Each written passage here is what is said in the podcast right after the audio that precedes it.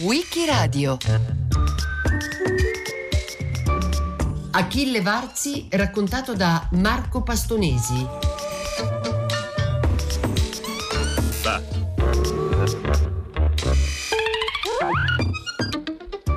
Cominciamo dalla fine, dall'ultima pagina, dall'ultimo respiro.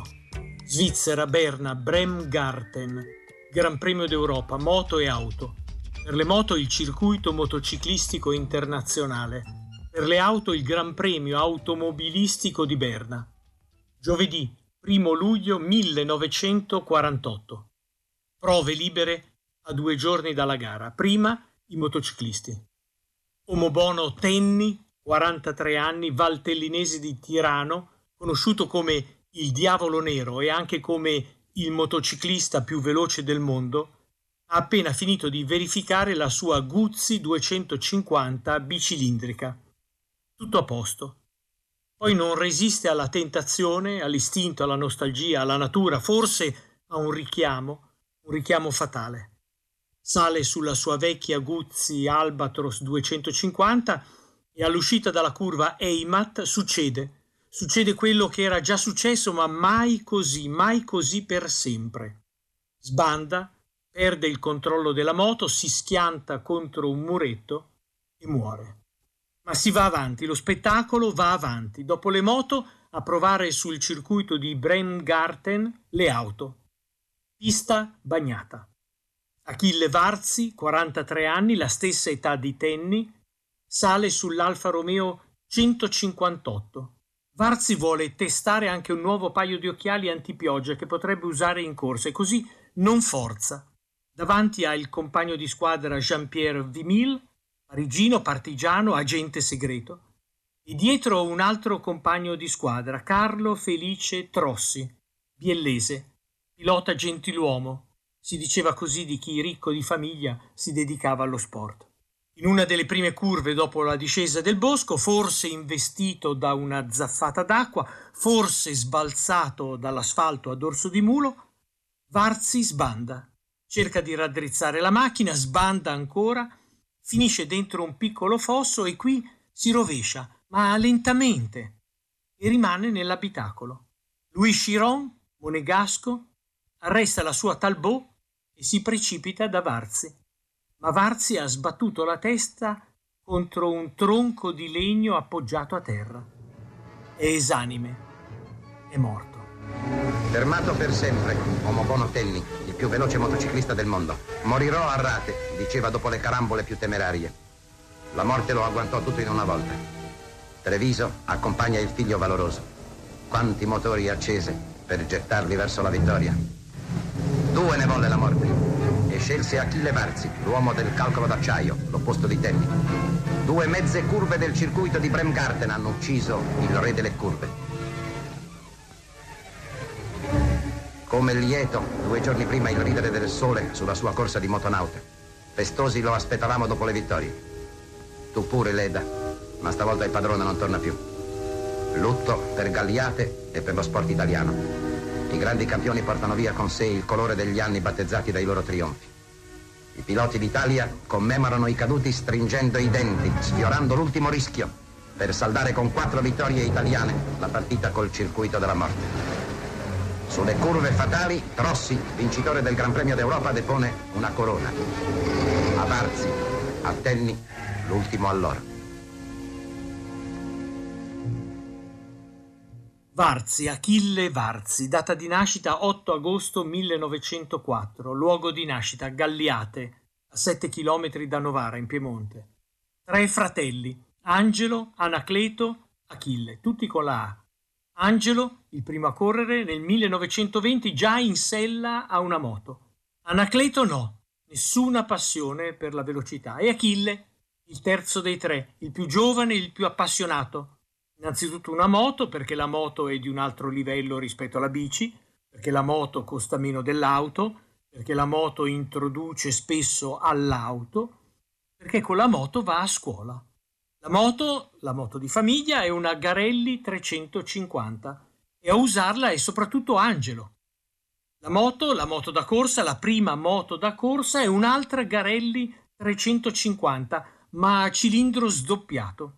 E con questa Achille vince il circuito del Tigullio del 1922. L'anno seguente, il 1923, è la prima stagione completa di corse. Achille vince a Perugia, Busto Arsizio, a Padova, vince la Parma Poggio di Berceto, vince anche il circuito del Lario, facendo registrare il giro più veloce, anche se la sua moto non è quella ufficiale della casa fondata a Sesto San Giovanni, ma quella preparata da un meccanico bravissimo. Si chiama Erminio Visioli, è un meccanico ma anche un pilota ed è lui a promuovere Achille dalla 350 alla 500, una Norton 500 inglese, il debutto al Gran Premio delle Nazioni sul circuito di Monza. Risultato sesto, mica male, se si pensa alla lunga sosta ai box causa un carburatore difettoso. Il Novecento è il secolo della velocità. La velocità è un simbolo, una necessità, un'arte. Varzi è un artista. Nel 1924, da campione italiano della 350, passa stabilmente alla 500, proprio con la Norton, e vince il Gran Premio di Catalogna. Poi passa alla Sunbeam, un'altra casa inglese, e vince il circuito delle Prealpi Varesine e il circuito dei campi Flegrei. Poi torna alla Garelli 350 e vince il circuito del Piave, quindi sale su una DOT 350, un'altra casa inglese, e affronta il Tourist Trophy la corsa più vecchia del mondo. In gara velocissimo all'improvviso Varsi si trova davanti un pilota britannico caduto. O investe il collega o finisce contro un muro. Sceglie il muro. Moto distrutta, però lui se la cava. Ferite superficiali, ma gloria quella sì profonda e universale finché verso la fine della stagione, il 28 settembre 1924, Varzi incontra Nuvolari, Tazio Nuvolari, ed è l'inizio di un duello e di un dualismo storico, esemplare, ma è anche l'inizio di un rispetto e di un'amicizia vera. La rivalità fra i due piloti divenne infatti un motivo centrale delle cronache sportive, qualcosa di analogo all'alternativa Binda-Guerra in campo ciclistico ma l'antagonismo sul campo di gara faceva riscontro un'autentica amicizia. I due campioni erano l'uno l'opposto dell'altro e questa circostanza aumentava il fascino elettrizzante delle loro esibizioni virtuosistiche. Nuvolari era combattivo, irruento, spettacolare. Barzi era freddo, calcolatore ed impeccabile stilista. Già valoroso emulo di Nuvolari in motocicletta, ebbe la sua prima annata d'oro come pilota di automobili nel 1929 anno in cui corse e vinse ripetutamente con l'Alfa Romeo. Ma dopo che Nuvolari fu entrato a far parte della stessa squadra, la convivenza di due primi attori di quella forza si palesò presto impossibile, cosicché Varzi passò alla Bugatti. Prima però egli gareggiò anche al volante di una Maserati, come nell'emozionante Gran Premio di Monza del 1930 che vediamo adesso, nel quale Varzi, con un inseguimento accanito e vertiginoso, riuscì a recuperare il tempo perduto per il cambio di una candela e a battere sul traguardo il compagno di squadra Arcangeli per un solo quinto di secondo. Nuvolari, mantovano di Casteldario, Varzi, come detto, novarese di Galliate. Nuvolari del 1892, Varzi del 1904, 12 anni di differenza, di esperienza, di pericoli svelati improvvisamente e soluzioni trovate istantaneamente, di sensibilità meccanica e dinamica. Tazio focoso e istintivo, Achille freddo e preciso. Tazio estroverso, Achille riservato, forse timido. Tazio popolare, Achille, anche se non lo era, nobile. Tazio, occhi neri bollenti, Achille, occhi azzurri di ghiaccio. Tazio il campione, Achille lo sfidante. La rivalità è inevitabile, lo sport si nutre ieri, oggi, domani di rivalità. In quello stesso periodo nel ciclismo la rivalità è fra Costante Girardengo e Alfredo Binda, ma più simile sarebbe stata quella fra Alfredo Binda e Learco Guerra. Alfredo Binda, genere Varzi, e Guerra, mantovano di San Nicolò Po, genere Nuvolari. Nuvolari e Varzi si affrontano per la prima volta nel circuito di Parma. Tazio su una Norton 500, Achille su una Sunbeam 500. Tazio spacca la catena, si ferma una decina di minuti, riparte, spinge la sua moto al limite e recupera, la spinge oltre il limite finché una molla interna cede. Risultato?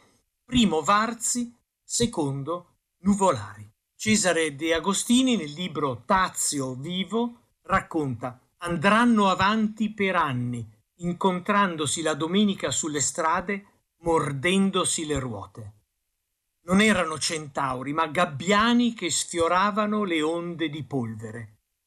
Scrivevano Varzi raggio di sole, nuvolari pioggia di record, e soffiavano sul fuoco per organizzare uno scontro diretto tra i due, anche perché si sapeva che Varzi non si accontentava di essere giudicato tra i migliori, voleva essere il migliore. Non è però un sorpasso. Nuvolari conquista il titolo della 500, è già entrato nel mondo delle auto con una Bianchi 2000 e si è già imposto quattro volte. Si prepara a collaudare l'Alfa Romeo P2.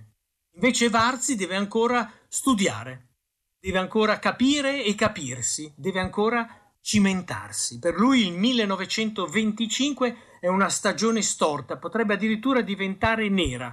Livorno, circuito del Monte Nero, Coppa del Mare. Un ragazzo sbuca improvvisamente sul circuito. Achille se lo trova davanti inaspettatamente e come l'altra volta ha due sole possibilità. O lo investe e lo uccide, o si butta e rischia.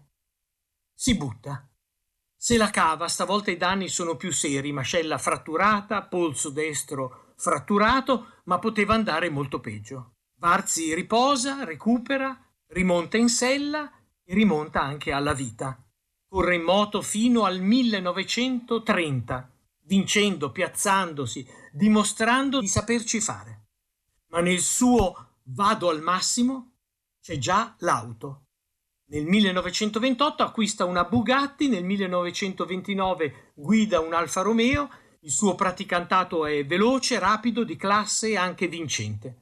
Nel 1930, nel Gran Premio di Monza, si ferma ai box dopo due giri per un guasto al radiatore, riparte, insegue, stabilisce un giro record a 200 all'ora su una pista progettata per velocità massime di 190 infiamma il pubblico in tribuna e infine batte Nuvolari che guida una Talbot. Il circuito di Monza diventa il Varzodromo, scrive Giorgio Terruzzi in un bellissimo libro di ricerche storiche, una curva cieca, vita di Achille Varzi del 1991.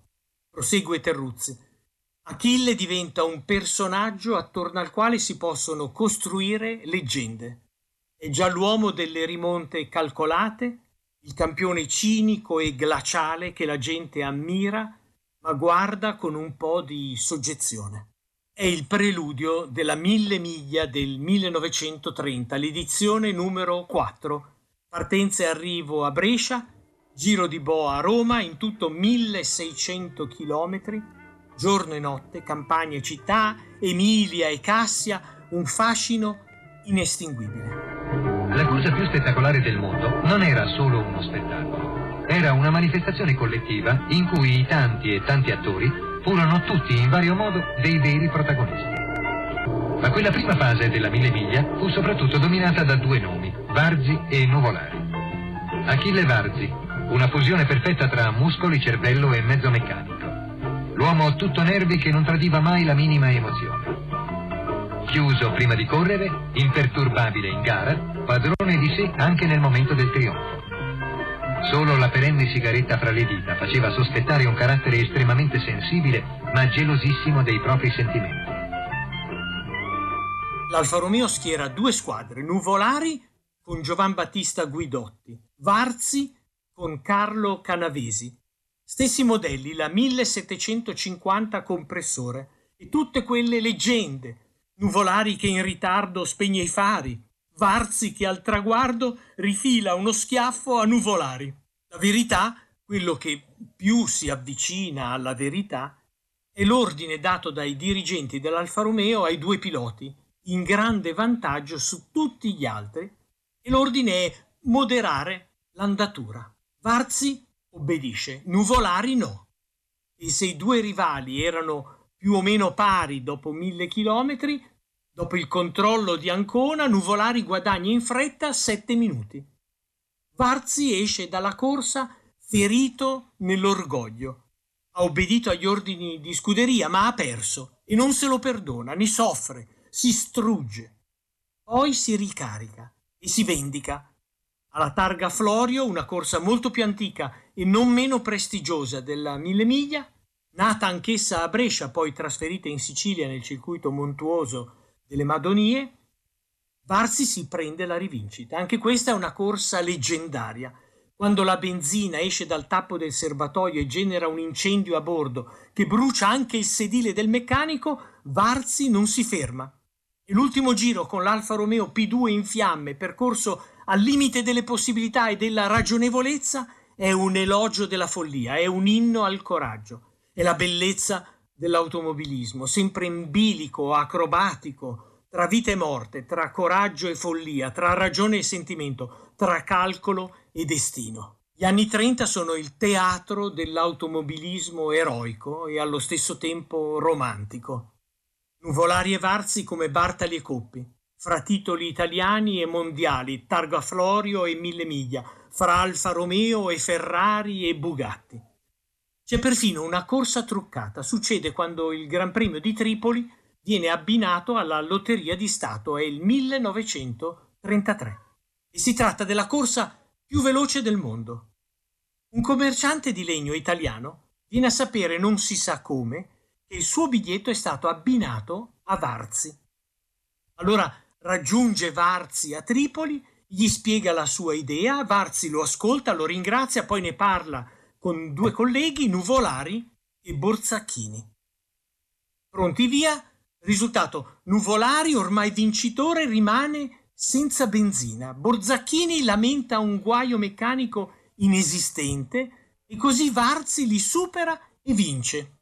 poi dividerà metà del primo premio con loro due. Ci sarà un'inchiesta, ci sarà anche un insabbiamento, tutti assolti, ma il regolamento verrà modificato per evitare altri arrangiamenti. A Spa partono 33 macchine e la nostra macchina era l'ultima perché non avevamo girato e noi spingiamo come niente la nostra macchina lassù quando siamo passati vedendo nuvolari con questa macchina anzi quelli di Bugatti un po' ridevano. Infatti mettiamo in fila queste macchine, siamo al momento della partenza, l'autoparlante dice due minuti alla partenza, allora avviene un momento solenne, dicono silenzio, c'è un gran silenzio, Nuvolari seduto sul serbatoio della macchina e i piedi sul sedile, io sono lì pronto per mettere in moto perché l'avviamento era a mano, è vero? mi dice chiama Medeo, Medeo era il meccanico di Varzi. E allora io gli dico Petteo, perché noi la chiamavamo per soprannome Petteo. Petteo! E lui dice chiama Varzi. E Nulari gli dice Oi Legora, perché il, no, il soprannome di Varzi. Noi le diciamo Legora e Nulari sarebbe stato il cane del priere sempre, lui diceva. Oi Legora, Appena partiti, gli dice Nuvolari, titte da una parte in veroneso, titte da una parte. E allora difatti, di un momento solenne, difatti, danno il via. Nuvolari comincia subito lì a sguinzagliare, ne fa fuori già tre o quattro prima che le macchine si partissero, no? E poi danno il via, difatti a, dopo 5 chilometri le ha già fatte fuori tutte, no? compreso Varzi, Seron, tutta la squadra. Ci sono due eventi che cambiano la traiettoria della vita di Varzi. Il primo, la scelta della macchina, non la Ferrari, come si potrebbe pensare inevitabile per un pilota italiano. Un fascino che sembrerebbe irresistibile. Il secondo, una storia d'amore. Cominciamo dalla macchina. Varzi sceglie la Auto Union, nata dalla fusione di quattro aziende sassoni, Audi, DKV, Orch e Wanderer, e forte di due, chiamiamoli così, dirigenti decisivi. Progettista, che si chiama Ferdinand Porsche, quello che avrebbe fondato la Porsche, e lo sponsor, non commerciale ma politico, Adolf Hitler, nominato cancelliere del Reich nel gennaio del 1933 e capo dello Stato nell'agosto del 1934. La Auto Union mette a disposizione di Varzi la Tipo A, con motore di 4.358 cm3 a 16 cilindri, con telaio a struttura tubolare in acciaio. Quanto alla storia d'amore, si chiama Ilse Hubach è descritta come una donna bellissima e brillante, un po' distante, un po' distratta. È al suo secondo matrimonio ed è la moglie di un altro pilota, Paul Pitch, della Auto Union, dunque compagno di squadra di Varzi. Achille e Ilse si incontrano la prima volta a Milano nel Grand Hotel Principe di Savoia nella primavera del 1935. È un colpo di fulmine. Achille lascia la sua donna, Norma, e si innamora di Ilse. I due si vedono, si rivedono, si appartano, faticano a nascondere i loro sentimenti e anche i loro incontri. Quando si diffonde la notizia che Varzi ha avuto un incidente al Nürburgring durante le prove del Gran Premio di Germania, Ilse sbianca, lascia cadere un cronometro e Paul, il marito, capisce, capisce tutto. La vita di Achille Varzi ricomincia qui, ricomincia così. Qualche problema fisico, poi la stagione 1936, alti e bassi, fino al Gran Premio di Tripoli. Davanti a tutti c'è un pilota della Auto Union, non è Varzi, non è Pisch, ma Hans Stuck.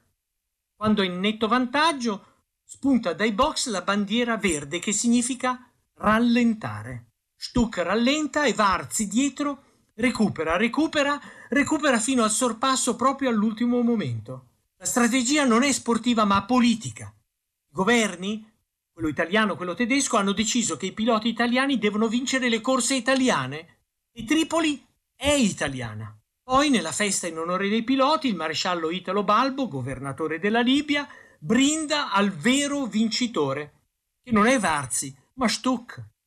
E allora rabbia, depressione, impotenza. Varzi cede. Si dice che questa sia la prima volta in cui cede anche alla morfina. A proporgliela pare è Ilse. Varzi dipende già dalla nicotina, è un fumatore forte, fuma perfino in gara, ma la morfina è un'altra storia, è una brutta storia, è una storia brutta. Una settimana dopo Tripoli si corre a Tunisi. Varzi vuole vendicarsi, ma forse per un colpo di vento, forse per una mancanza di lucidità, perde il controllo della macchina, esce di pista, si ribalta e come le altre volte anche stavolta se la cava. Ma qualcosa dentro, dentro di lui si è spezzato. Varzi ha perso la fiducia, la sicurezza, il controllo, la... ha perso la perfezione, ha perso l'equilibrio lui che di incidenti non ne ha mai avuti se non per salvare la vita a chi gli attraversava la strada. E chi lo conosce bene racconta già di un altro Varzi, non più silenzioso ma chiacchierone, non più imperturbabile ma lunatico, capace di passare dalle chiacchiere al mutismo, dall'euforia al letargo, dalla puntualità alla irreperibilità, addirittura alla perdita di contatti con i suoi datori di lavoro, la Auto Union. E quando viene ricontattato e ripreso, Varzi si comporta in modo sorprendente. Nel 1936 vince a Tripoli, una settimana dopo c'è il Gran Premio di Tunisi, lui sale su un idroplano, torna in Italia, passa alcuni giorni con Ilse, su un altro idroplano ritorna in Africa prima della gara. E non a caso ha un altro incidente. I piloti sono a loro modo macchine, elaborate, registrate, lubrificate, con meccanismi e sincronismi verificati, collaudati, memorizzati, macchine su macchine. E se sgarri, sbielli. Cesare De Agostini è uno storico dell'automobilismo. Grazie di essere con noi. Prego. Buongiorno. Ecco, quindi di Nuvolari ci pare, al di là dei, dei, fatti storici, semplicemente c'è questa leggenda che ne conserva il ricordo. Sì, ecco, questa è leggenda. Io sono andato a vedere, non tutto è vero, oppure è vero ma in termini diversi, ma non è questo quello che importa. Quello che importa è che eh, su quest'uomo eh, si è costruita questa leggenda a differenza di tutti gli altri, né Fangio né Mos. Lasciamo pure stare Fangio e Mos che sono uomini venuti molto dopo, ma i suoi stretti contemporanei, quello che so, Achille Varzi, con cui lui ha diviso, ha diviso addirittura l'Italia, no? c'era Varziani e Nuvolariani. Sì. Varzi non è ricordato come è ricordato Nuvolari. Ecco, ma perché? Perché? Ecco, è un fenomeno, si può soltanto dire che è un fenomeno. All'Avus nel 1934 ha corso con la gamba sinistra ingessata, questo è vero, questa non è leggenda, è proprio vero, ci sono le fotografie, si trascinava con la stampella per i box dell'Avus a Berlino e aveva conquistato il quinto posto in quelle condizioni. Ecco, sono questi episodi che hanno colpito la fantasia della gente e il cuore, tanto che non l'hanno più dimenticato. Varzi, questo Varzi è un altro. Magro, scheletrico, assuefatto, dipendente, fragile, debilitato. Passa ore, anche un'intera notte al telefono non è più in grado di gareggiare, gli viene risolto il contratto, gli viene tolta la patente, la licenza di corridore, il passaporto. Sparisce. A salvarlo non è Ilse, non può essere Ilse, ma Norma. Norma, milanese, figlia di portinai, piena di vita, positiva, pulita, sorridente. Norma si prende cura di Achille e lo, e lo cura, lo guarisce. Una cura disintossicante in una clinica privata in Svizzera. Un mese di cura lo rimette in piedi e poi nell'abitacolo di una Maserati con cui Varzi si aggiudica il circuito di Sanremo. La classe è classe, ma è solo un fuoco. Poi Varzi si spegne e torna nel suo inferno. Un'altra assenza molto più lunga, un'altra cura molto più dura e pesante. Intanto la situazione politica precipita e l'attività sportiva si interrompe. Di certo si sa che Achille e Ilse si separano. Achille torna definitivamente da Norma. Si sposano. È il 1940.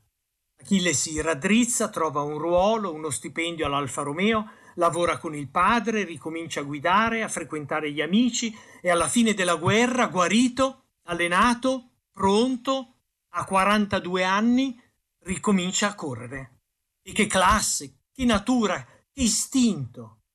Una classe, lo giurano i suoi colleghi, straordinaria. Achille Varzi si piazza, Achille Varzi vince.